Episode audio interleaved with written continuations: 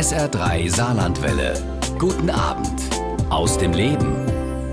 Arzt und Patient, das ist eine besondere Beziehung. Aber wie in jeder guten Beziehung gibt es auch hier hin und wieder eine Krise. Meistens geht es dann um Kommunikationsprobleme. Arzt und Patient verstehen sich nicht oder reden aneinander vorbei. Dazu kommen oft Zeitdruck, fehlendes Verständnis, Sorgen und Ängste. Das führt nicht selten zu Frust auf beiden Seiten. Doktor Yael Adler weiß aus ihrer eigenen Praxis in Berlin, wie wichtig allerdings eine gute Beziehung zwischen Arzt und Patient für die Therapie und Genesung ist. In ihrem neuen Buch Wir müssen reden, Frau Doktor, wie Ärzte ticken und was Patienten brauchen, verrät sie daher, wie aus Arzt und Patient ein Traumpaar wird. Sie ist Fachärztin für Haut- und Geschlechtskrankheiten, Venenheilkunde und Ernährungsmedizin und bekannt dafür, komplexe medizinische Sachverhalte anschaulich und vor allen Dingen auch unterhaltsam zu vermitteln. Und dabei nimmt sie auch kein Blatt vor den Mund und spricht auch Tabus an. Ihre Bücher Hautnah oder Darüber spricht man nicht waren Bestseller. Und über all das sprechen wir heute Abend mit ihr bei S R drei aus dem Leben. Und wir haben unsere Sendung heute Vormittag aufgezeichnet. Dafür war mir Yael Adler aus Berlin zugeschaltet. Hallo Frau Adler. Hallo. Schön, dass wir einen Termin bei Ihnen bekommen haben, quasi für eine Sprechstunde. Ja, ich freue mich, dass wir beide füreinander Zeit haben. Sie sagen Arzt und Patient, das ist so ein bisschen wie eine Liebesbeziehung. Wie kommt's? Also wenn man sich diese Krise, in der wir stecken, anguckt, dann schaut man ja auch manchmal, was sagt man da eigentlich zueinander? Und das kann man sehr gut mit einer Liebesbeziehung in der Krise vergleichen. Also wenn es gut läuft, läuft's gut. Aber wenn es eben nicht gut läuft, dann hört man so Sätze wie: Du verstehst mich nicht, du fühlst nicht mit mir, nie hast du Zeit für mich, du nervst nur noch, ich vertraue dir nicht mehr. Und wenn dann alles vorbei ist, dann: Ich will die Trennung. Mhm. Ne? Und genau das sind die Sätze, die Patienten ihren Ärzten vorwerfen. Und das ist aber ein großes Problem, denn ähm, diese Arzt-Patienten-Beziehung, da geht es nicht nur um Intimitäten, sondern da geht es ja auch um Krankheit und um Heilung. Und die kann nur gelingen, wenn dieses Verhältnis funktioniert und wenn es intakt ist und Vertrauen da ist. Also wichtig, dass man eine gute Beziehung hat. Wie die funktionieren kann, gucken wir uns heute Abend mal an. Sie haben die Zeit schon angesprochen. Viele kennen das, gerade wenn man Kassenpatient ist. Einen Termin zu bekommen, ist schon eine Herausforderung. Da muss man teilweise Monate, Wochen warten. Und dann hat man das Gefühl, endlich hat man einen Termin, sitzt drin bei dem Arzt und schwupps ist man schon wieder draußen. Warum haben einige Ärzte gefühlt zu wenig Zeit für uns Patienten? Also das ist in der Tat ein Problem, das auch nicht lösbar ist im Moment. Das Gesundheitswesen ist zwar in der Reformierung ständig, aber es sind so viele Bestandteile, die da verändert werden müssten. Es ist eine Tatsache, dass die Deutschen besonders fleißig sind im zum Arzt gehen, also mehr als in anderen Ländern. Und wenn natürlich viele Leute dauernd zum Arzt gehen, dann werden die Termine knapp und deswegen wartet man so lang. Und ähm, das Problem ist auch, wenn man dann einen sehr kurzen Termin hat, dann kann man ja gar keine Aufklärung erhalten als Patient. Und dabei wäre das so wichtig, um zu verhindern, dass die Krankheit nicht gleich wiederkommt. Beispiel, wenn ich als Hautärztin einen Patienten habe, der ein Handekzem hat, es juckt und schuppt und ich gebe ihm die Kortisoncreme und raus ist er wieder. Ja, dann hilft die Kortisoncreme zwei Wochen lang, aber wenn er wieder absetzt, dann kommt es wieder. Kommt es wäre wieder, ja. Wichtig, dann zu sagen, wie man sich die Hände wäscht. Zum Beispiel, dass man nur eine milde Waschsubstanz verwendet, dass man sich eincremt und auch womit cremt man sich ein, dass man Duftstoffe weglässt, dass man vielleicht mal einen Allergietest macht, dass man nicht so viel desinfiziert, also gerade in Corona-Zeiten. Und nur so wird der Patient mündig und in die Lage versetzt, auch auf sich selber aufzupassen. Und äh, ja, dafür braucht es Zeit. Und es wäre halt ganz gut, wenn man einiges äh, vielleicht dann nach außen äh, delegieren könnte, wie zum Beispiel, dass Rezepte eben, das ist ja auch politisch jetzt gerade, ist man dran, dass Rezepte online äh, zugestellt mhm. werden können. Oder auch eine Krankschreibung, dass man nicht für alles immer zum Arzt muss und dann einen Termin blockiert. Es ist auch verrückt, wie wenig Zeit die Deutschen beim Arzt verbringen. Man sitzt da zwar lange rum, aber wenn ich das richtig gelesen habe, sind es nur sieben Minuten, die der Arzt im Durchschnitt Zeit hat in Deutschland. In Schweden sind es über zwanzig Minuten. Also was machen die besser als wir? Naja, die haben eben offensichtlich nicht so einen Termindruck und sie machen ihre Patienten fit, dass sie nicht gleich wiederkommen müssen. Aber es ist noch eine ganz wichtige Sache. Es gibt ja großartige Kassenärzte, die trotz der knappen Zeiten in der Lage sind, eine gute Arzt-Patienten-Beziehung aufzubauen. Und da muss man schauen, wie schaffen die das? Und gerade in der Kürze der Zeit ist das so wichtig, gute Kommunikationsfähigkeiten zu haben und eine gute Empathiebasis zu haben. Also ich selber war auch schon in der Notaufnahme und habe dort erlebt, ne, da ist manchmal wirklich Zeitdruck und da gibt es wenig Personal, viele sind frustriert, aber dann wird das leider manchmal an den Patienten ausgelassen. Und wenn jemand da in Not ist und alleine ist und liegt, im Stress dann, ist, ja. Ja, dann finde ich es nicht gut, wenn man dann einfach vorbeihuscht, sondern dann wäre das doch schön, wenn man mal ein Lächeln verschenkt. Das kostet auch nichts. Oder mal sagt, es kümmert sich gleich jemand, ich habe sie gesehen, ich habe sie wahrgenommen, ich komme gleich oder der Kollege.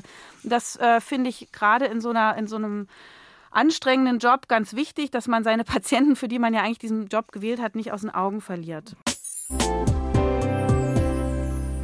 Wo es oft hakt, wie in vielen Beziehungen auch, Frau Adler, ist die Kommunikation.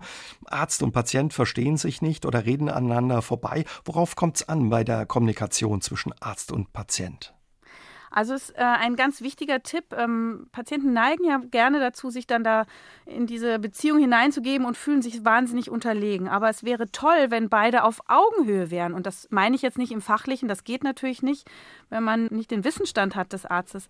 Aber wenn man menschlich sich auf Augenhöhe viel fühlt. Mit Respekt, ja. Ja, also so eine Beziehung lebt ja von einem Ich und Du, von einem Geben und Nehmen und auch von gegenseitiger Wertschätzung, von Respekt, von Neugier aufeinander, von Interesse und eben auch von Empathie. Und wenn man, wie in einer Partnerschaft, wie in einer Liebespartnerschaft, wenn sich beide Partner gleich fühlen und jeder seinen Beitrag leistet, dann hat man eine viel bessere Arbeitsgrundlage. Und es ist so wichtig, dass das auch in der Arzt-Patienten-Beziehung klappt. Denn wir wissen alle, wenn das, wenn das asymmetrisch ist, also wenn sozusagen der Patient sich unterlegen fühlt, das Gefühl hat, er kommt nicht, wird nicht gesehen, kommt nicht zum Reden, hat Angst, dann äh, hat er wahnsinnigen Stress. Und Stress schüttet Cortisol aus im Körper, das unterdrückt das Immunsystem. Das heißt, da steht was der Heilung wirklich im Weg. Und auch die Therapie muss ja irgendwie auch durchgezogen werden. Und das ist nicht immer leicht. Und man ist viel motivierter, wenn man weiß, äh, man zieht mit seinem Arzt in einem Strang. Mhm. Das heißt, die sogenannte Compliance oder Adhärenz, das sind diese Fachbegriffe, also die Therapietreue, ist ganz wesentlich davon abhängig, dass man sich als Patient gut aufgehoben fühlt. Das Problem ist häufig, dass man den Arzt auch nicht versteht, weil er Fachbegriffe benutzt, quasi dieses Arztdeutsch oder seine Fachsprache.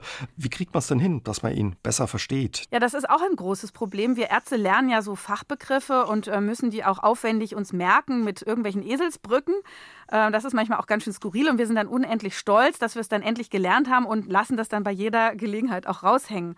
Und vergessen dabei, dass aber unsere Patienten das oft nicht verstehen. Und hier will ich auch jeden Patienten motivieren, nachzufragen. Sie haben das Recht, sich um ihre Gesundheit zu kümmern, für sich einzustehen. Es ist ihr Termin und sie müssen da gestärkt rausgehen. Das heißt, ruhig auch mal dem Arztpartner sagen, äh, Entschuldigung, das habe ich jetzt nicht verstanden. Bitte doch nochmal äh, in anderen Worten erklären, sodass ich es verstehen kann, mit, mit Bildern, vielleicht mal was aufzeichnen, auch eben in Denk- und mit, also Mitschneidegeschwindigkeit. Und ähm, es ist natürlich in einer stabilen Beziehung durchaus möglich, auch Kritik zu äußern oder Anregungen zu geben, da ist auch der Arzt nicht beleidigt. Sollte er nicht sein. Ja, im schlimmsten Fall werden wahrscheinlich auch einige schon erlebt haben, dass dann gemault wird oder ne, eben ja, auf, aufs Tempo gedrückt wird, weil keine Zeit da ist. Ja, aber auch da nochmal, also ich meine, es kann mal sein, aber man sollte so einen, so einen Termin strukturieren, also auch ein weiterer Tipp ist einfach, zum Arzt zu gehen und zu sagen, ich habe jetzt eine Liste von drei, vier Themen, ich würde die gerne besprechen, dann kann der Arzt gleich sich die Zeit innerlich einteilen und dann ist es gut, wenn man die erstmal am Anfang alle aufzählt, diese Themen, die man haben will, manchmal passen die auch zusammen, der Arzt kann das dann zusammenfügen, was ne, zusammen erklärt werden kann und die Kürze der Zeit muss dann eben besonders gut und geschickt mhm. und zugewandt genutzt werden, dann kann das auch funktionieren und vielleicht, wenn etwas nicht ähm, brennt, dann kann man das vielleicht auch auf einen zweiten Termin verlagern. Aber das ist eben die, die Beziehung, das muss man ganz bewusst leben und ausleben, damit man die nutzen kann, diese Zeit, so gut wie es geht. Zuhören ist auch ein wichtiges Thema. Wie schaffe ich es, dass der gestresste Arzt mir zuhört? Auch nochmal, mit diesem Gefühl in die Sprechstunde gehen, dass man seine Zeit jetzt hat und dem Arzt sagen, ich habe diese Themen. Und wenn der Arzt gestresst ist und auf die Uhr schaut oder zwischendurch ans Telefon geht oder auch ganz unangenehm ist, auch wenn der Arzt die ganze Zeit im P C hängt, auch hier kann es sein, dass der mal in seinen Trott gerutscht ist. Auch hier darf man mal sagen, Mensch, ich würde mir wünschen, gucken Sie mir doch mal in die Augen. ähm, ich, ich, ich fühle mich, also wenn, wenn, wenn etwas im Raume steht, also wenn etwas in einer Beziehung kriselt, dann sollte man das verbalisieren. Also nicht dann am Inhalt kleben bleiben, sondern die Situation beschreiben und das Gefühl, was einen dabei befällt. So kann man versuchen, eine solche Situation zu retten. Wenn das aber immer so ist und nicht rettbar ist und der Arzt auch nicht darauf eingehen will, dann kann es sein, dass die beiden Menschentypen nicht zusammenpassen, ebenfalls wie in der Liebe. Und dann darf man sich auch irgendwann mal trennen. Man darf fremd gehen, man darf sich mal einen anderen Arzt angucken. In der Beziehung. Und auch eine zweite oder dritte Meinung einholen. Damit müssen wir dann auch klarkommen. Sagen Sie, lernen Sie das eigentlich in, ja, im Studium, dieses Patientengespräch oder den Austausch, den Kontakt mit dem Patienten? Also die jungen Ärzte, mit denen ich gesprochen habe, die Studenten, die lernen das jetzt auf jeden Fall schon besser. Wir in meiner Generation, ich bin jetzt siebenundvierzig, wir haben das gar nicht gelernt. Da war man sehr stolz, dass man so eine wissenschaftliche Medizin hat, die sich immer weiterentwickelt mit neuen Erkenntnissen über Genetik, Immunsystem und Techniken. Und da ist so dieses Psychologische, das Kommunikative, das Soziale so hinten runtergefallen. Aber in meiner alltäglichen Praxis ist das für mich jedes Mal wieder eine Herausforderung. Und ich bin immer ganz äh, interessiert daran, mit meinen Patienten ein Bündnis zu kreieren. Es klappt aber auch nicht immer so gut und ich, das ist mein Alltag. Also dieses Buch ist nicht nur dazu da, jetzt gute Ratschläge zu erteilen, sondern auch mal zu beschreiben, wie strugglen wir Ärzte eigentlich? Wo haben wir unsere Schwächen? Wo haben wir unsere Wünsche und Probleme? Denn es ist eben eine zwischenmenschliche Beziehung nicht immer glatt und es ist jeden Tag wieder aufs Neue etwas, worum man kämpfen muss quasi, dass, das, dass es gelingt. Und ähm, ich habe mich selber jetzt auch aktiv fortgebildet. Ich habe viele Bücher gelesen. Ich habe einen Podcast gemacht, der heißt auch Wir müssen reden, Frau Doktor, wo ich Ärzte gefragt habe, sag mal, wie seid ihr eigentlich so drauf und was findet ihr toll an euren Patienten und was glaubt ihr, macht einen guten Arzt aus? Und da kamen so unterschiedliche Antworten, dass ich gesehen habe, okay, das ist ein Thema, das man systematischer angehen muss und habe mich dann sogar an eine, eine Fortbildung begeben, ne, wie man Arzt-Patienten-Kommunikation so mal strukturiert lernen kann. Und das sind lauter Bausteine, die ich eigentlich jedem wünschen würde, denn das hilft doch nochmal, eine neue Brille aufzusetzen und dann ein bisschen vorgebildeter und nicht nur intuitiv und mit, mit Gefühlen, die man so hat, mhm. äh, in so eine Situation zu gehen. Da wird man besser. Also man kann Empathie auch ein bisschen professionell erlernen. Ist es vielleicht auch so ein Stück weit ein Schutz für den Arzt, dass er den Patienten gar nicht so eng an sich ranlassen will, keine Beziehung aufbauen will? Ja, wir sind ja auch nur Menschen und äh, uns machen auch Krankengeschichten äh, manchmal Sorgen. Wir nehmen das manchmal mit nach Hause. Wir sind auch gekränkt, wenn wir uns ganz doll viel Mühe geben und der Patient sagt uns dann, nee, also ich bin nicht einverstanden und äh, Sie machen nur Mist. Das ist dann schwierig, dann immer Profi zu bleiben. Aber dafür gibt es ja auch die Möglichkeit, solcher Balintgruppen aufzusuchen oder eben sich das auch bewusst zu machen. Ähm, wie gehe ich mit Konfliktsituationen um und wie schaffe ich es, mich emotional nicht triggern zu lassen und vielleicht auch eine herausfordernde Situation als äh, Möglichkeit zu nehmen, sich daran, also daran zu wachsen und äh, zu gucken, was ist denn jetzt eigentlich das, was mich gerade so anpiekst? Und wenn man schafft, solche Kommunikationsstrategien dann zu lernen, ne, und dazu gehört übrigens auch Körpersprache und Mimik, das muss natürlich auch alles passen, dann muss man plötzlich nicht mehr so viel Kraft investieren in eine anspruchsvolle Situation, weil es so ein bisschen ja, mit so einem Fundament ist. Also man muss nicht jede Situation dann automatisch erfühlen, sondern man weiß schon genauer, wie man reagieren muss. Mhm. In Ihrem Buch Wir müssen reden, Frau Doktor, da gucken Sie auch so ein bisschen auf die Typen von Ärzten. Was gibt es da alles für Typen, Frau Adler? Also ganz beliebter Typ sind die Leidenschaftlichen oder auch die Dinos. Das sind Ärzte, die eigentlich auch vom Aussterben leider bedroht sind, genauso wie die echten Dinos. Das sind Ärzte, die wahnsinnig erfahren sind, die einen ganzheitlichen Blick haben, die vierundzwanzig Stunden, dreihundertfünfundsechzig Tage äh, im Jahr Arzt sind. Die kennen keine Work-Life-Balance. Mhm.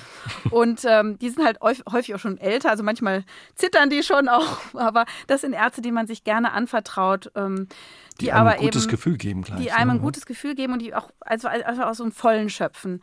Die werden teilweise abgelöst von den Spezialisten. Die sind auch sehr wichtig, wenn man eine seltene Erkrankung hat oder eine schwierige Operation, ist man sehr dankbar, wenn es diese Spezialisten gibt.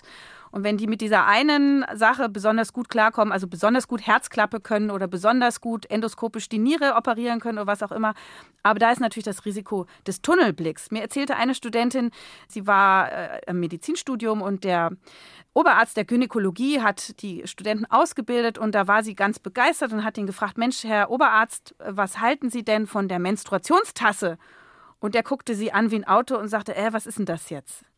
Hat das so gar nicht gehört. Also nicht links er, und rechts geguckt. So ist es. Er kannte mhm. das nicht. Und ich meine, fast jede Frau kennt das heute, die regelmäßig menstruiert. Oder auch der H N O-Arzt, der dann sagt, was interessiert mich der Darm? Das H N O-System, ja, das ist derselbe Schleimhautschlauch oder der, dasselbe Rohr. Und natürlich hängt das zusammen. Aber äh, das kann einem eben bei so einem Spezialisten dann passieren. Mhm. Und das ist nicht für jeden ähm, gut, der ganzheitlich betrachtet wird. Was sind Sie für ein Typ, Frau Adler? Ich bin eine, eine Hypochonder, kann man tatsächlich sagen. Hypochonder gibt es äh, bei Patienten und bei Ärzten ja auch. Ähm, wir Ärzte sind oft Hypochonder. Wir haben Angst vor Krankheiten, Angst vor dem Tod. Wir haben vielleicht Medizin studiert, weil wir hofften, dass wir dann die Tricks finden, wie man nie krank wird und nie stirbt. Irgendwann merkt man, okay, es gibt so viele Krankheiten, von denen hat man gar nicht geahnt, dass die existieren. Macht es nur schlimmer. Ist es gut, wenn man Arzt Hypochonder ist? Ähm, ich finde es insofern gut, als ähm, wir erstens mal ein gutes Netzwerk haben, weil wir ja für jede Eventualität einen guten Kollegen brauchen. Und äh, wir haben in unserer Ausbildung und auch in unserem Leben echt oder theoretisch alle Erkrankungen auch schon mal durchgemacht, durchgefühlt, durchgestanden. Mhm. Im Studium weiß man immer gerade, wie der Ausbildungsstand ist, äh, wenn gerade die entsprechenden körperlichen Symptome auftreten bei den Medizinstudenten. Wir haben äh, viele Differentialdiagnosen parat und ich kann als Hypochonderin natürlich auch meine ängstlichen Patienten super verstehen. Und was auch ist, wir haben einen ganz vorbildlichen Lebensstil, weil wir wollen ja möglichst alles tun, dass wir gesund bleiben. Das ist vielleicht dann auch eine Art Idolfunktion, die man hat. Wir ernähren uns gesund, wir rauchen nicht, wir machen Sport. Wir gehen, gehen zur Vorsorge. Gehen mit gutem Beispiel voran. Ja. Genau. Aber manche äh, Hypochonder sind auch Phobiker, also die haben dann Angst, zum Arzt zu gehen. Also manche gehen ganz viel und machen jede Vorsorge und andere vermeiden das aus Angst vor der sich, möglichen Diagnose, die sie bekommen. Oder sich wahrscheinlich anzustecken. Sie, jetzt haben Sie gesagt, Sie sind Vorbild als Hypochonder, als Arzt. In Ihrem Buch ist, glaube ich, auch ein Genießer dabei. Ne? Die Ärzte kennt man auch, die so ein bisschen dicken Bauch vor sich herschieben ja. und dann ja, einem nicht so gut sagen können, ob man das Bier oder das Gläschen Wein am Abend besser lassen soll. Ne? Ja, die sind halt, die sind verständnisvoll. Mit denen fühlt man sich auch wohl, weil die haben halt, sagen auch klar, Lebensqualität zählt auch. Also das kann auch sehr angenehm sein. Also man will ja auch nicht immer den erhobenen Zeigefinger haben. Also man muss schon, als Patient ist man ja auch ein Typ, gucken, wer passt zu mir. Und ähm, was, was für viele ein Problem ist, ist auch, wenn man bei diesen technikgläubigen Ärzten ist, die natürlich eine riesengroße, super Diagnostik fahren. Also sei es jetzt, wenn jemand hustet, dann kriegt man einen C T der Lunge und dann kriegt man eine Bronchoskopie, also eine Spiegelung und man kriegt Labor und man kriegt Atemfunktionstest. Aber der Arzt sieht vielleicht nicht, dass man gestresst ist bei der Arbeit, dass man vielleicht seinen Husten immer dann bekommt, wenn man einen Vortrag halten muss. Und diese Aspekte der Psychosomatik, die entgehen den Ärzten. Und das heißt, man bleibt manchmal auf seinen Beschwerden sitzen, hat, äh, gilt als gesund, aber man ist trotzdem nicht irgendwie happy. Und dann muss man natürlich schon nochmal eine zweite oder dritte Meinung einholen. Ja, wie finde ich denn den passenden Arzt bei der Beziehung? Wenn ich eine neue Beziehung suche, setzen viele mittlerweile auf Datingportale oder eine App. Für Ärzte gibt es das nicht. Wie mache ich das? Also in der Tat gucken viele im Internet. Das finde ich aber durchaus sehr problematisch. Äh, diese Bewertungen, die da oft in den Bewertungsportalen sind, sind nicht immer verlässlich. Oft sind das Freunde, die dann von dem Arzt geschrieben haben. Es sind manchmal Agenturen, die da unterstützt haben. Die bösen Bewertungen sind manchmal neidische Kollegen oder frustrierte Personen, die einfach, ne, es gibt, kennt man aus sozialen Medien, Menschen, die einfach immer schimpfen wollen. Die vielen zufriedenen Patienten, die sind vielleicht gar nicht so neurotisch und schreiben das einfach nicht in die Portale, sodass das nicht wirklich repräsentativ ist. Das muss man mit Vorsicht genießen. Mein Tipp ist eher, haben Sie einen guten Haus, Hausarzt, in guten wie in schlechten Zeiten. Also schon in der Zeit, wo man ihn eigentlich nicht braucht, da kann man sich zur Vorsorge vorstellen, man kann eine Impfberatung bekommen. Der soll einen einfach kennen. Und wenn man dann doch mal ein Problem hat, und äh, es ist ja schwierig heutzutage, einen Facharzttermin zu bekommen, dann ruft er auch mal auf einen kurzen Dienstweg die Kollegen an aus der entsprechenden Disziplin, sagt, ich habe hier einen Patienten, der braucht mal eine Magen-Darm-Spiegelung relativ schnell. Und dann klappt das auch gut. Und äh, im Freundeskreis ist auch schön zu fragen, weil die Freunde haben ja meistens so ähnliche Werte, die we- wissen, wie man tickt. Und wenn die einen Arzt empfehlen, finde ich, ist das analog besser als digital äh, viel mehr wert. Und was vielleicht auch noch wichtig ist, das kann man auch immer versuchen auf der Suche nach einem Facharzt, wenn man jetzt diese Möglichkeiten alle nicht nutzen kann oder mag, die eins eins sechs, eins eins sieben wählen. Äh, es gibt ja das Terminservice- und Versorgungsgesetz neuerdings. Und das regelt, dass man über diese Nummer Hilfe bekommt. Es klappt leider noch nicht immer und überall, aber das wird sicherlich sich auch verbessern. Das ist ein Service, der einem hilft, in einer angemessenen Zeit einen Facharzttermin zu bekommen. Leider nicht immer der, den man sich vielleicht wünschen würde, aber zumindest räumlich in der Nähe. Oder da wird einem dann auch gesagt, nee, das ist jetzt eher was, da gehen Sie mal lieber in die Notaufnahme. Wie entstand eigentlich die Idee zu dem Buch, Frau Adler? Haben Sie selbst schlechte Erfahrungen gemacht mit Ärzten oder ja als Patientin? Ja, ich bin ja auch schon Patientin gewesen und äh, schon als junge Frau, da hatte ich mir mal einen Bänderriss zugezogen beim Tanzen und da bin ich zum Orthopäden gegangen. Das war tatsächlich einer meiner Klinik, so ein ganz renommierter und der hat mich nicht mal angefasst. Der hat mich auch nicht angeguckt. Der wusste hat nur gleich, das, was Sache ist. Dann. Der hat nur das M R T-Bild angeguckt und hat gesagt, mhm. wir müssen operieren. Und da war ich natürlich, ich bin ja auch Hypochonderin, hatte Angst vor einer Operation und dachte, Mensch, da müsste es doch noch eine andere Möglichkeit geben. Und zumal er hat mich gar nicht angefasst. Vielleicht hat er ja auch gesehen ohne. Aber ich als Patientin hätte mir das gewünscht, dass er mich untersucht. Dann bin ich zu einem Fußballorthopäden gegangen und der hat dann tatsächlich mich angefasst, hat meinen Fuß bewegt, hat dann nochmal ein kleines Röntgenbild gemacht und hat mir Physiotherapie verschrieben und zwei Kortisonspritzen. Und dann bin ich ohne Operation mit all den verbundenen Risiken aus der Sache wieder rausgekommen. Und äh, ich wollte eigentlich ehrlich gesagt ein lustiges Buch schreiben, wo ich so über die Spleens und Marotten und Neurosen von uns Ärzten schreibe und wie es denn dann klappen kann mit den Patienten. Und dann habe ich aber bei meinen Recherchen festgestellt, dass, wenn ich also gefragt habe, meine Patienten oder auch auf den sozialen Medien, was sind denn so die Wünsche, die sie haben an das Arzt-Patienten-Verhältnis und was sind denn Erlebnisse? Da kamen unglaublich traumatisierte Geschichten, also Geschichten von Angst, von Fehlern, die gelaufen sind, von wo man sich nicht gesehen hat, von unglaublichen Kommunikationsdefiziten. Und da habe ich gedacht, okay, das ist doch ein Riesenthema. Ich, ich muss auch diese ernsten Aspekte unterbringen. Und so ist jetzt eine Mischung entstanden aus Geschichten, die wirklich alle echt, also sind alles echte Menschen, wahnsinnig ans Herz gehen und wo man einfach sieht, wie relevant eine gute Kommunikation ist, dass Menschen leben und überleben. Das kann zu Zeitverlusten und Vertrauensverlusten führen und das kann einen schweren Verlauf bedeuten. Haben Sie da ein konkretes Beispiel, was es ja gerade für die Genesung oder die Heilung bedeuten kann, dass Arzt und Patient auf einer Wellenlänge liegen oder, sagen wir mal, sich verstehen, die Kommunikation mhm. funktioniert? Hatte ich einige Geschichten, aber die eine, die gerade am Anfang auch des Buches ist, von einem Arzt, Privatpatient, Arzt, Ehefrau, Arzt, wo man denken würde, na, der hat doch alles, ja. Familienvater, relativ jung, hat einen Prostatabefund entwickelt, der kontrollbedürftig war. Und äh, weil er nicht rechtzeitig einen Termin bekommen hat, weil die Kommunikation mit dem renommierten Professor nicht gut gelaufen ist, weil der nicht gut erklärt hat, weil er seinen Patienten nicht gut abholen konnte, ist dieser Befund verschleppt worden und nach vier Monaten explodiert. Und äh, die Art, wie ihm die Ärzte das vermittelt haben, war ein Horror. So nach dem Motto, Prostatakarzinom, es ist groß, es ist sehr groß, da kann man nichts mehr machen. Er ist dann ähm, verzweifelt in die Onkologie gegangen, ebenfalls renommierte Klinik. Da hat man ihm gesagt, wir können nichts für Sie tun. Sie gehören nicht in die Leitlinien. Ihre, ihre Situation mit diesem aggressiven Tumor, der schon in die Organe unten eingebrochen ist, ist nirgendwo abgebildet, weil Sie haben ja keine Metastasen, also können wir Ihnen nichts anbieten. Mhm. Gehen Sie sterben, so ungefähr. Und er ist Profi, beziehungsweise hatte ja. noch einen Profi mit seiner Frau an der Seite. Ja, und, nach, und er sollte, und die haben ihm dann ein Jahr gegeben. Und äh, die Frau hat alles in Bewegung gesetzt. Er konnte natürlich kaum mehr klar denken. Und die hat alles in Bewegung gesetzt, hat andere Ärzte gefunden, die sich dann wirklich eingefühlt haben in seine Situation und die ihm eine Therapie außerhalb der Leitlinien angeboten haben. Und äh, entgegen der Aussagen der Onkologin hat die ihn auch nicht umgebracht, sondern ihn genesen lassen. Er ist jetzt gesund, er, hat, er lebt jetzt schon zwei Jahre und äh, gilt aktuell als geheilt, möge das so bleiben. Mhm. Und da sieht man einfach, man ist nie geschützt. Es ist immer wichtig, dass man Hilfe sucht, dass man auch jemanden, also außerhalb der Arzt-Patienten-Beziehung sucht, einen Freund, Familie, ja. eine dritte Person, dass man auch schafft, sich woanders Hilfe zu suchen, wenn man irgendwo nicht weiterkommt. Es gibt womöglich doch immer noch einen Weg und man kann, es gibt da ja auch einschlägige Telefonnummern, ne? Deutsches Krebsforschungszentrum, da gibt es eine Service-Nummer, wo man auch Hilfe bekommen kann, bei der Krankenkasse, beim Hausarzt. Also bitte nicht aufgeben. Und wenn wirklich mal eine Dusche kommt oder eine schreckliche, ja, unempathische Aussage eines Arztes, das macht einen wirklich, es zieht einem den Energiestecker, dass man das versucht, nicht einfach hinzunehmen, sondern doch nochmal guckt, wo kann ich finden, jemanden, der mir wirklich hilft und der mir auch Hoffnung macht. Hoffnung darf nie sterben. Denn die gibt es bis zum letzten Moment in vielerlei Hinsicht. Auch in, in Situationen, wo man weiß, es gibt keine Möglichkeiten mehr vielleicht zu heilen, aber dass die Zeit, die man noch hat, vielleicht gut gestaltet ist.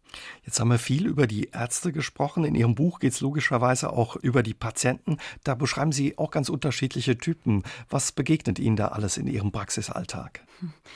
Also wir haben äh, verschiedene Patiententypen, natürlich ganz typisch ängstliche Patienten.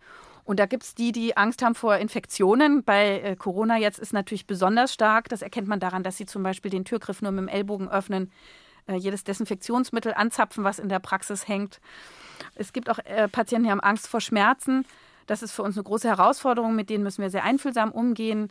Es gibt da viele Tricks und man soll darüber auch sprechen. Man kann dem Patienten die Kontrolle über die Situation geben. Man kann alles erklären, was man macht und sagen können, Sie können jederzeit Stopp sagen. Ich zähle bis drei, jetzt kommt der Pieks. Man sollte als Arzt auch positiv besetzte Begriffe verwenden und nicht negative, weil das macht immer etwas mit einem. Also wenn man sagt, ich bette Sie hier mal ganz vorsichtig, wir achten darauf, dass alles sanft abläuft, äh, es piekst jetzt mal und nicht es sticht oder so, mhm. dann ähm, ist man gleich positiv geprimed, während wenn man sagt, äh, das tut jetzt weh und jetzt äh, legen Sie sich da mal hin, wir müssen schon jetzt hier mal so... schon angespannt. Ne? Ja, genau. Also man, auf so, solche Sachen äh, darf man achten. Und dann gibt es natürlich Patienten, die sind auch sehr, sehr misstrauisch, die sind skeptisch. Äh, es gibt eine, da habe ich, ich habe natürlich auch Klischees über Ärzte und Patienten gebracht, auch ein bisschen augenzwinkernd. Es gibt da die Besserwisser. Die sind manchmal schwierig, aber manchmal auch positiv. Natürlich ist es toll, wenn ein Patient vorgebildet ist. Gibt's aber manchmal ist so ein Thema, ne? Ist Google? Das was, was Sie mögen oder sagen Sie, um Himmels Willen, hören Sie auf damit? Nee, wir finden das gut. Also die, die Patientengruppe, die besonders besserwisserisch ist, sind die Journalisten. Die sind sehr gut vorgebildet und die Lehrer. Und auch in meinem Podcast hat mir ein Kollege gesagt, ja, für Lehrer, besonders Lehrerinnen mit Doppelnamen, so ist das Klischee, da nehmen wir uns besonders viel Zeit, weil die haben immer viele Fragen. Oje, gab es da nicht Ärger, wenn Sie sowas sagen? Nee, weil ich es nicht böse mache. Ich hm. mache mich ja über alle, uns alle ein bisschen augenzwinkernd lustig. Und ähm, wir mögen, also ich habe ganz viele tolle Lehrer und Lehrerinnen und Patienten und Journalistinnen und Journalistenpatienten. Aber das sind Menschen, die eben sehr viele Fragen haben. Und das finde ich auch gut. Es geht ja immer Auf den, es kommt auf den Ton an und auf das Wie. Wenn man sehr misstrauisch ist und sich in ein Heilverhältnis gibt und dann sozusagen gar nicht sich hingeben kann und gar kein Vertrauen aufbauen kann, dann gelingt das auch nicht. Und dann darf ich das als Ärztin, muss ich das auch ansprechen. Das heißt, ich, Sie kommen ja zu mir, weil Sie möchten, dass ich Ihnen vielleicht helfe, weil Sie wissen, ich kann dieses Fach besonders gut, aber ich habe jetzt irgendwie das Gefühl, Sie mögen sich da gar nicht so drauf einlassen. Warum ist denn das so? Dass man erstmal das anspricht. Und das hilft auch manchmal. Da sind die dann überrascht und dann kommt man eben über diese Gefühlsebene dann doch irgendwie weiter. Also ich höre aber raus, bei der Beziehung, auch wenn sie nicht ganz einfach ist, zwischen Arzt und Patient, ein Happy End ist möglich am Ende. Es ist oft möglich, nicht immer, aber oft. Was würden Sie sagen, was, was ist Ihr Wunsch oder vielleicht auch Ihre Forderung, Frau Adler? Also ich möchte, dass man Beziehungen im Dialog führt und dazu gehören die Punkte Respekt, Wertschätzung, Offenheit, Neugier, Empathie, Augenhöhe. Aber es geht eben auch um die Form. Ich möchte als Ärztin meinem Patienten Zeit widmen, ich möchte ihn ansehen, ich möchte ruhig auch mal eine kleine Berührung austauschen, ein kleines Tippen am Arm, eine beschützende Geste. Ich möchte den Patienten ausreden lassen. Das ist ganz wichtig. Wir Ärzte neigen dazu, unsere Patienten nach zwanzig bis dreißig Sekunden zu unterbrechen. Dann fühlt sich der Patient nicht gesehen, nicht gehört. Wenn man aber sie ausreden lassen würde, zeigen Untersuchungen, dass sie nach neunzig Sekunden zum Ende kämen, was total ausreichend ist. Und in der Zeit können wir unsere Patienten beobachten. Sie, sind die ängstlich? Haben sie hektische Flecken? Wir können äh, verstehen, wie sie ticken. Wir können auf ihre Art zu sprechen achten und auch ruhig mal Nachfragen stellen. Also dieses engagierte, dieses aktive Zuhören ist ganz wichtig. Und wichtig ist auch, wir Ärzte sollten unsere Patienten auch loben können. Also wenn die zum Beispiel eine schwierige Therapie überstanden haben, dann darf man das positiv erwähnen. Man kann auch sagen, Mensch, Sie haben aber sportliche Waden oder was auch immer. Es fällt einem bei jedem Menschen ja irgendwas Positives auf. Und man darf auch, wenn es die Situation erlaubt, humorvoll sein. Also wir Hautärzte sagen unseren, lachen, ja. Genau, unsere Patienten sind immer natürlich schambesetzt, wenn sie sich für die Hautkrebsvorsorge ausziehen müssen. Und dann sagen wir halt keine Diagnose durch die Hose. Und es lockert die Situation und schon können wir wieder vertrauensvoll miteinander arbeiten. Die Haut ist die Leinwand des Lebens, sagte Yael Adler. Wir unterhalten uns heute bei S R drei aus dem Leben mit der Hautärztin über ihr Fachgebiet. Ihr Buch über unser größtes Organ, Hautnah, ist ein Bestseller und wurde in mehr als zwanzig Sprachen übersetzt. Waren Sie überrascht, Frau Adler, dass man mit dem Thema Haut weltweit so einen Bestseller landen kann? Tja, also da das ja mein Lieblingsthema ist, erwarte ich natürlich, mein kleiner Narzissmus in mir, dass das alle anderen auch so spannend finden. Aber jeder von uns ist ja ein Hautbesitzer. Und äh, es gibt, glaube ich, niemanden auf der Welt, der sich nicht schon irgend, in irgendeiner Form mit seiner Haut auseinandersetzen musste. Im Positiven wie im Negativen. Und die Haut ist ja ein unglaubliches Organ. Es ist riesengroß und es, es ist mit allem vernetzt. Mit unserer Umwelt, mit unseren Mitmenschen. Es ist ein Kommunikationsorgan. Und nach innen hat es zu tun mit Sexualität, mit Psyche, mit der Darm. Darmgesundheit, Organgesundheit, mit den Nerven, den Hormonen, den Mikronährstoffen im Blut. Also, und das ist natürlich so groß, ist ein Universum und deswegen mhm. fand ich das schon richtig, dass das alle interessiert. Also man hört schon Ihre Begeisterung. Muss man gar nicht fragen, was Sie begeistert, wenn Sie sagen, ist riesengroß. Wie groß ist unsere Haut, dass wir einfach eine Vorstellung haben?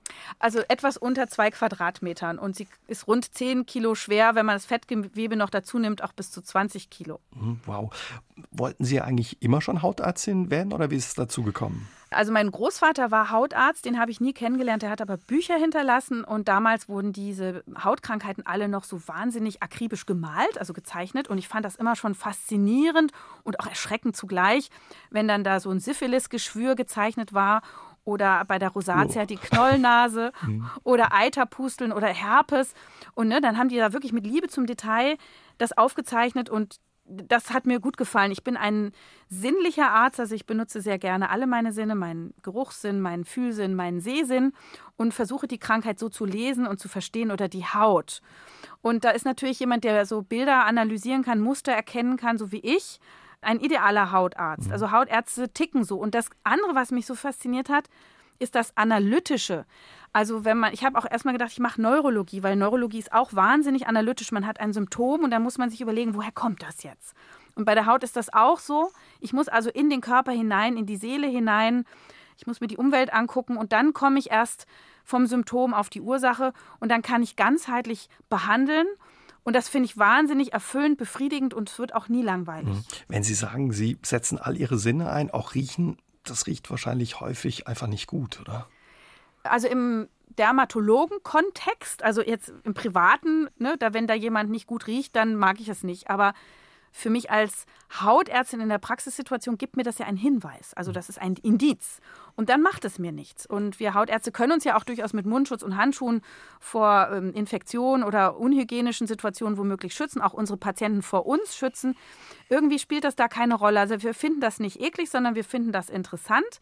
Und wir freuen uns, wenn wir dann diesen Hinweis nehmen können und vielleicht rausfinden, aha, der riecht so, weil er produziert zu viel Talg oder sein Hautmikrobiom, seine Türsteherbakterien auf der Haut sind verschoben, deswegen riecht es vielleicht nach Schweiß oder er trägt die falschen Kleidungsstücke, Synthetik, die müssen wir vielleicht mal ersetzen gegen Baumwolle und schon haben wir unseren Patienten geholfen und sind unendlich glücklich. Also ist was dran, dass die Haut so ja die Leinwand des Lebens ist oder man sagt ja häufig auch Spiegel der Seele. Was verrät die Haut noch über uns? Ja, also die Seele hängt natürlich an der Haut und das weiß jeder, wenn man jemanden erschreckt, dann wird dieser Mensch weiß oder wenn er wütend wird, wird er rot oder wenn er gestresst ist, kriegt er hektische Flecken oder wenn wir emotional berührt sind, kriegen wir Gänsehaut. Und wenn wir chronisch belastet sind, stressige Phase haben, dann kriegen wir gerne mal Pickel, weil Stresshormon Cortisol direkt an den Pickel die Talgdrüsen aktiviert, also wird zu viel Fett produziert und auch die Sexualhormone, die ebenfalls die Hautfettigkeit und Pickel beeinflussen, werden in ihrer Konzentration im Blut dadurch verändert. Und äh, Menschen, die ähm, zu Juckreiz neigen, der wird schlimmer. Rosatia, also diese Rötungen und Pickelchen und erweiterte Äderchen im Gesicht, werden stärker. Die Neurodermitis wird stärker bei Stress, deswegen heißt sie Neurodermitis. Aber wir benutzen lieber das Wort atopisches Ekzem, weil wir unseren Patienten jetzt nicht unterstellen wollen, dass sie neurologisch irgendwie anders wären oder dass sie eine Macke hätten oder neurotisch wären, sondern es sagt einfach, jede Hautkrankheit wird durch psychische Situationen beeinflusst, verschlechtert oder verbessert. Und wir wollen niemanden stigmatisieren, denn wir wissen, die meisten Veranla- äh, Krankheiten sind eine Veranlagung, die aber eben durch so einen Trigger verschlechtert wird. Und die Leute leiden auch einfach drunter. Schauen Sie eigentlich, wenn Sie privat unterwegs sind oder jetzt auf dem Weg zu unserem Gespräch, den Leuten auch auf die Haut? Können Sie da abschalten oder ist das immer angeschaltet? Also ich habe keinen Baumangelblick, sondern ich gucke immer liebevoll ganzheitlich. Und das ist auch ähm, so, wenn ein Patient zu mir in die Sprechstunde kommt und sagt, äh, Frau Adler, gucken Sie mal bitte in mein Gesicht, was würden Sie denn da verbessern? Und ich sehe dann immer nichts. Also äh, die denken dann oft, also ich mache ja nicht nur Medizin, sondern auch auf ästhetische Fragestellungen, kosmetische Dinge. Ich sehe da nichts, was ich aussetzen will, weil ich einen Patienten immer als, oder einen Menschen als Ganzes sehe und ähm, versuche ihn, es gelingt mir auch, also durch die ganzheitlich liebevolle Brille zu sehen. Und da gucke ich nicht, ist da eine Warze oder da eine Narbe oder da ein Dehnungsstreifen oder eine Falte.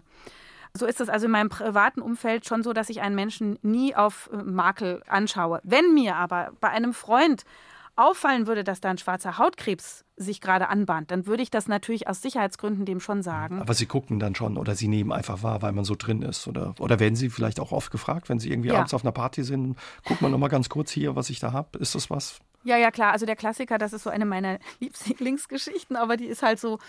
Ja, so repräsentativ, äh, war auf einer Party und lernte ein Paar kennen und nach einer halben Stunde Smalltalk ging es dann darum, was so jeder macht und ich sagte, ich bin Hautärztin und dann sagte der Mann, ah super, du, ich warte ja noch so auf einen Termin, aber das ist noch eine Weile, du, ich habe da was, kann ich dir das mal zeigen? Und dann habe ich gesagt, ja klar, wollen wir gleich hier oder, oder irgendwo hingehen? Ja doch, irgendwo hingehen. Und wo geht man dann hin? Natürlich aufs Klo. Ich war schon wirklich mit vielen Freunden auch auf dem Klo. Und dann äh, schlossen wir uns also im Gästeklo ein und es war leider sehr eng. Hinter ihm war die Tür und hinter mir direkt, ich stand fünf Zentimeter entfernt, schon die Kloschüssel in meiner Wade. Und er öffnete dann sein Hemd und dann öffnete er seinen Gürtel und seine Hose. Und ich dachte, oh Backe, wie guckst denn du jetzt ärztlich? Das ist irgendwie schon eine komische Situation. Und dann tatsächlich schob er leicht die Unterhose runter und ich sah auf dem Schamhügel, da wollte er mir was zeigen. Er kannte das aber nicht von oben, wollte mich jetzt auch nicht so vorbeugen in so eine unärztliche Position. Oh also verdrehte ich mich seitlich und angestrengt erblickte ich dann da etwas auf dem Schamhügel, nämlich mehrere Feigwarzen. Und das sind ja virusbedingte Warzen. Und dann habe ich gesagt, ja, durch engen körperlichen Kontakt, durch Geschlechtsverkehr übertragen, ist ja auch außerhalb der Kondomzone. Also trotz Tragens eines Kondoms kann das passieren. Und er hatte das halt äh, in einer dreiwöchigen Beziehungspause sich zugezogen. Das ist auch gar kein Problem, darüber kann man reden. Das Problem war nur, seine Frau stand vor der Tür und oh fragte je. aufgeregt, was hat er denn, was hat er denn? Und dann habe ich halt gesagt, ich habe Schweigepflicht, oh fragen Sie ihn doch selber. Aber Ihr Mann weiß schon, wenn sie mal wieder verschwunden ist auf der Party, sie muss irgendeine Diagnose machen oder ja, so. Ja, ja, genau. Und mein armer Mann, ich habe auch viele ähm, intime Bilder auf, auf meinem Handy, die mir irgendwelche Freunde schicken, die ich dann natürlich alle lösche. Aber also von wegen Datenschutz, Menschen schicken tatsächlich ihren Arztfreunden gerne Fotos von sich. Und das ist auch, ähm, wir hatten ja vorhin über Hypochondrie mhm. gesprochen. Ich Ich finde es auch super, ein Ärztenetzwerk zu haben, denen ich dann auch mal was von mir schicken kann. Aber so kriege ich halt äh, wirklich von jeder Region, äh, die Menschen so haben am Körper, äh, Fotos geschickt. Nässend, blasig, entzündet. Oh, ja. Wenn Sie Ihr Handy verlieren, wer auch immer es findet, denkt, oh, was habe ich da gefunden? Ne? Ja, also ich appelliere doch dann immer an den äh, normalen Weg. Aber in der Not, da vergessen das die Leute. Und dann wird wirklich, also ich meine, Social Media ist ja jetzt nicht so der optimale Ort. Aber es sind halt, wenn man verzweifelt ist, sucht man auch alle Wege. Und das machen auch viele über, was weiß ich, Instagram oder Facebook, dass sie einen dann Fragen stellen und das geht natürlich nicht, weil dann wer weiß, was mit diesen Daten passiert. Trügt der Eindruck, Frau Adler, oder ist es wirklich so, dass so Hauterkrankungen zunehmen und mehr Leute damit zu kämpfen haben? Das stimmt, weil ähm, wir mit unserer Haut zu pfleglich umgehen. Zu pfleglich? Ja, also viele lassen sich ja gerne ähm, von Influencern oder der Kosmetikindustrie beeinflussen und denken, sie müssen sich den ganzen Tag waschen, desinfizieren, mit Tinkturen bearbeiten und verschiedensten Cremes malträtieren. Und eigentlich will die Haut ziemlich in Ruhe gelassen werden. Die kann nämlich fast alles selber. Schauen wir uns die Haut in der Steinzeit an. Die ist gemacht, sich selber zu erneuern. Das dauert vier Wochen. Sie macht sich Hornschüppchen. Die schützen uns mechanisch oder auch vor Erregern und vor Chemikalien. Wir haben einen Säureschutzmantel. Der gibt den lieben, richtigen Türsteherbakterien ein warmes Zuhause. Und die vertreiben dann Pilze und Viren und Eiterbakterien. Und ähm, wir haben Fette, die wir selber produzieren, die die Haut geschmeidig pflegen. Und die kommen aus den Teigdrüsen und aus der Oberhaut. Und die machen uns dauernd kaputt mit zu viel Pflege. Da machen Sie sich aber keine Freunde bei all dieser, bei der ganzen Kosmetikindustrie, oder? Mit dem, was Sie da sagen? Also komischerweise hat die bisher nicht geschimpft.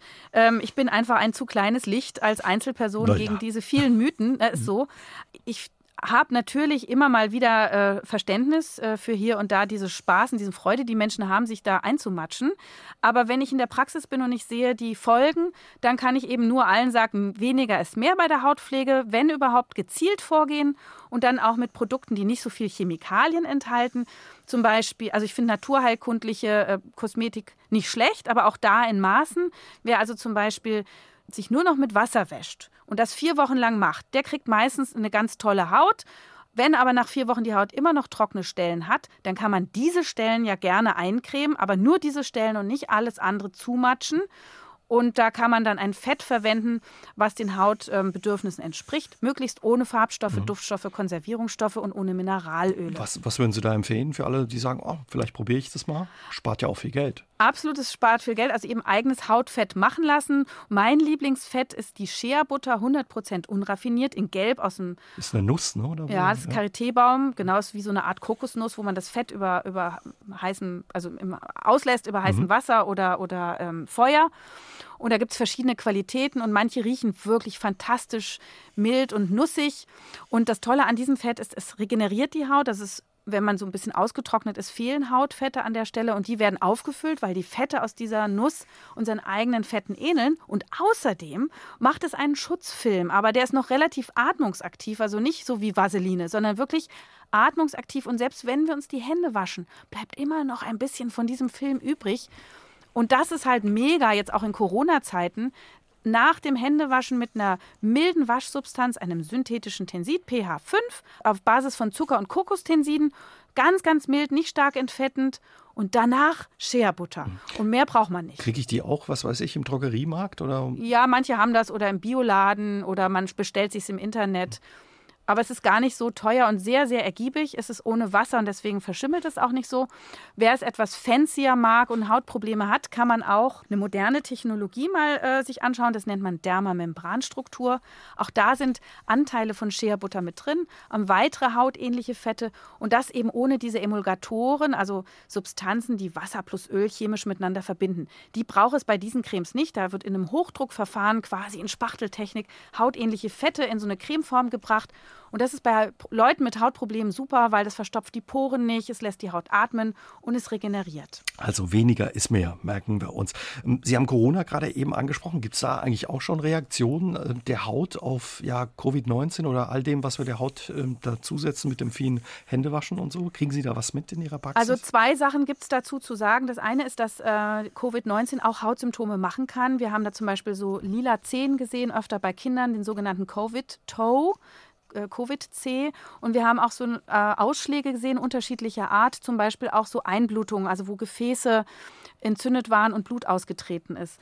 Jede Fachdisziplin hat ja geguckt, was macht dieses Virus denn mit meinem Organ und das haben wir Hautärzte gesehen. Glücklicherweise ist das aber alles bei den Patienten gut abgeheilt und hat jetzt, also wir in unserem Fachgebiet haben wir keine Dauerschäden zu beklagen, aber es ist ein wichtiges Symptom.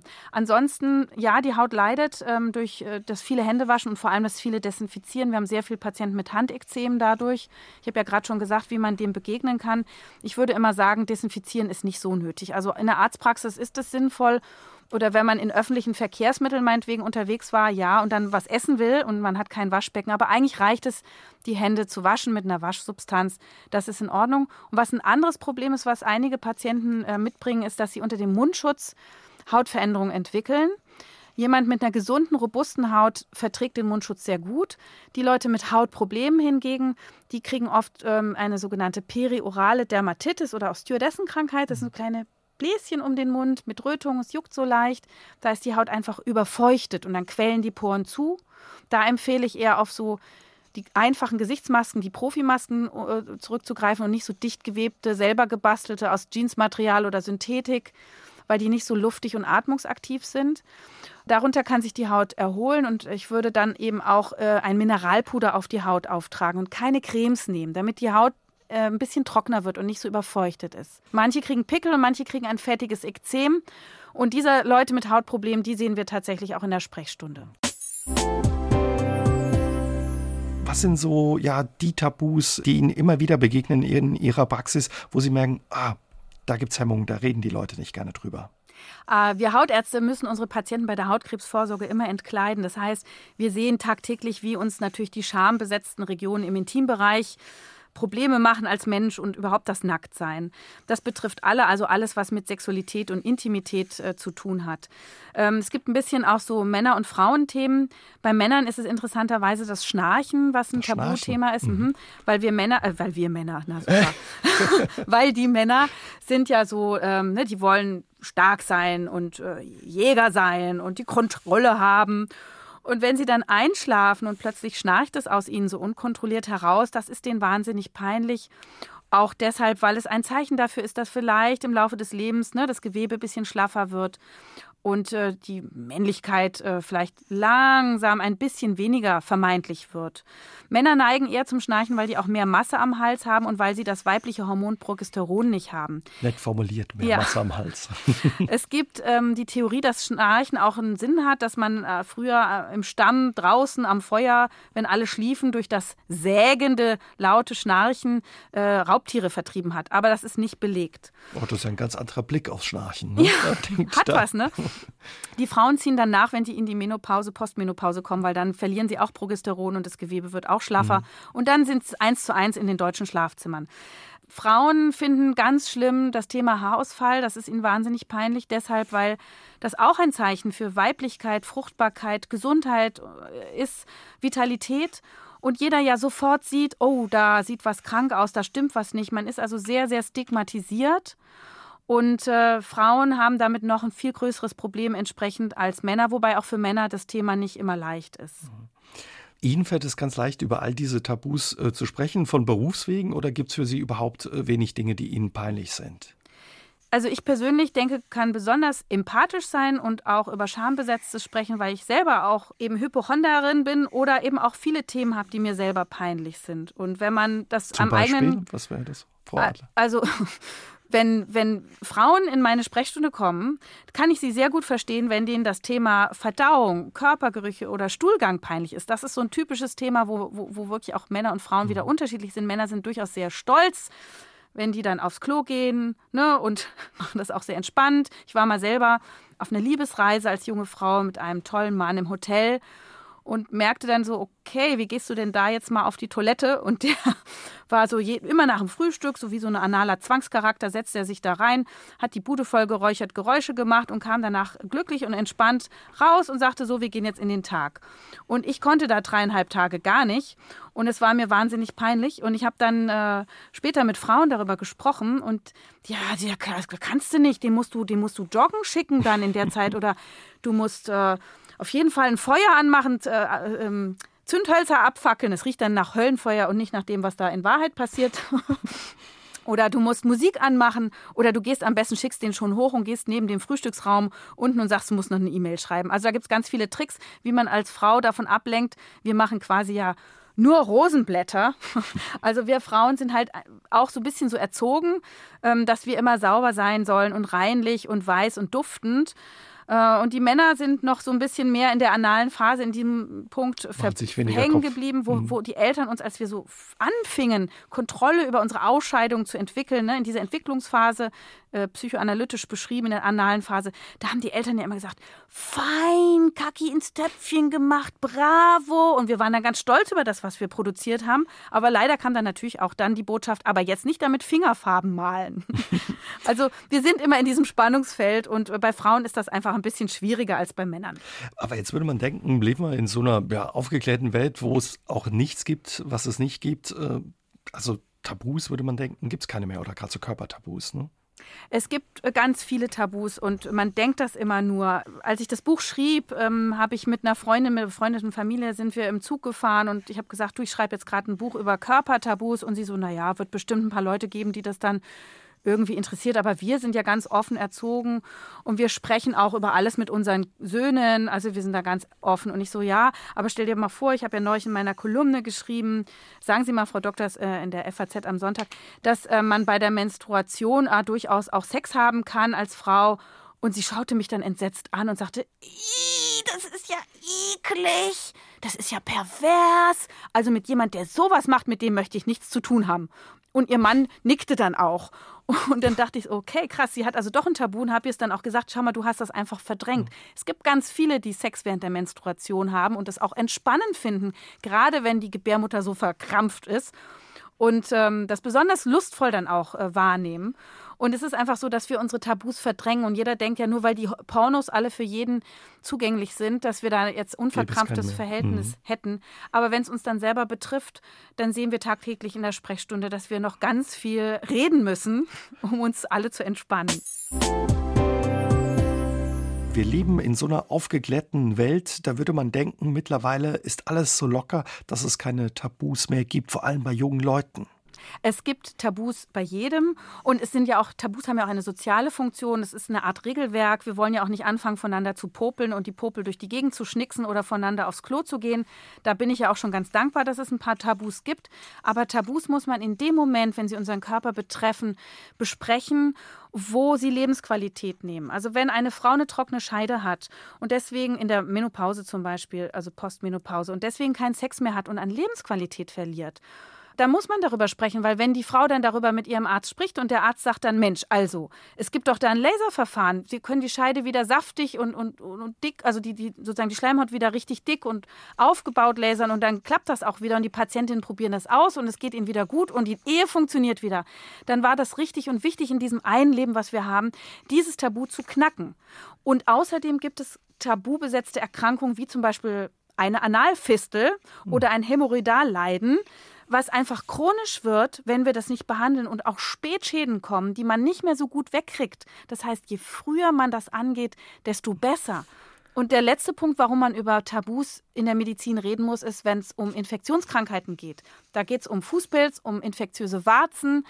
Da geht es um äh, sexuell übertragbare Erkrankungen. Wir haben ja nicht nur Verantwortung für uns selber, sondern auch für unsere Mitmenschen. Wir wollen also nicht Keimschleudern sein, sondern auch da die Sache angehen, damit wir keine Gefahr für die Gesundheit anderer werden. Also im Bad, im Freibad oder im Hallenbad Badeschlappen an? Oder wie machen Sie das? Ja, also wenn ich in die Sauna gehe, im Skiurlaub zum Beispiel, habe ich immer Badeschlappen an und dann schreien mich die Leute, die wir gehen dann alle zum Aufguss, ne? Und da ist ja auf dem Boden so ein Quadratmeter feuchtwarme Luft und ein bisschen, ne, so nass in der Sauna und dann komme ich in die Sauna mit meinen Badelatschen und alle schreien mich an, raus, die Schuhe müssen raus.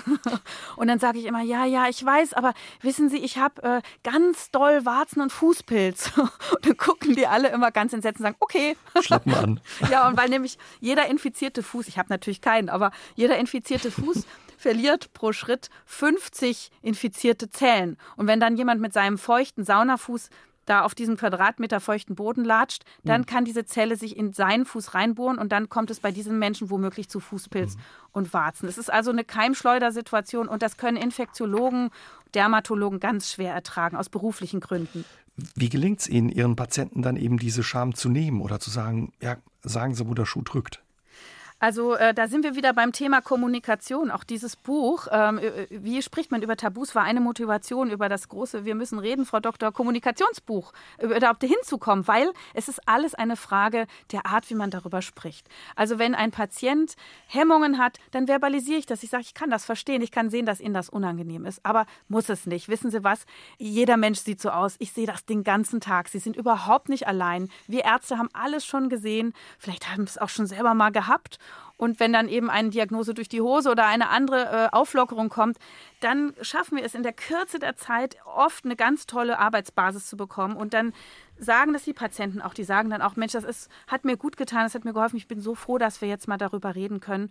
Es geht mir jetzt schon ein ganzes Stück besser, die Heilung hat schon begonnen. Und wenn ich jetzt auch noch weiß, wie ich mit diesem peinlichen Thema therapeutisch umgehen kann, dann ist das schon ja, die volle Miete. Und Sie schreiben ja auch oder haben gesagt, dass ja, der Arzt zu seinem Charakter passendes Fachgebiet sucht. Also er interessiert sich auch für die Dinge, mit denen er sich jeden Tag beschäftigen muss. Ne? Da haben Sie natürlich recht. Also wenn man zum Proktologen geht und einem das furchtbar peinlich ist, muss man ganz klar sagen, der hat sich diesen Beruf freiwillig ausgewählt. Und hat Spaß dabei. Und der freut sich, diese vielen kleinen Arschlöcher, die er vor sich hat, wieder gesund zu bekommen. Also die sind total glücklich und es macht auch total Spaß. Ich habe auch eine proktologische Ausbildung und es ist einfach wundervoll, wenn man diese, diese ausgeleierten Gefäße dann wieder zum Schrumpfen bringt und dem Patienten geht's gut und der Popo-Juckreiz klingt ab. Es ist wahnsinnig befriedigend und beglückend und wir Ärzte leben davon, dass wir Leute gesund machen.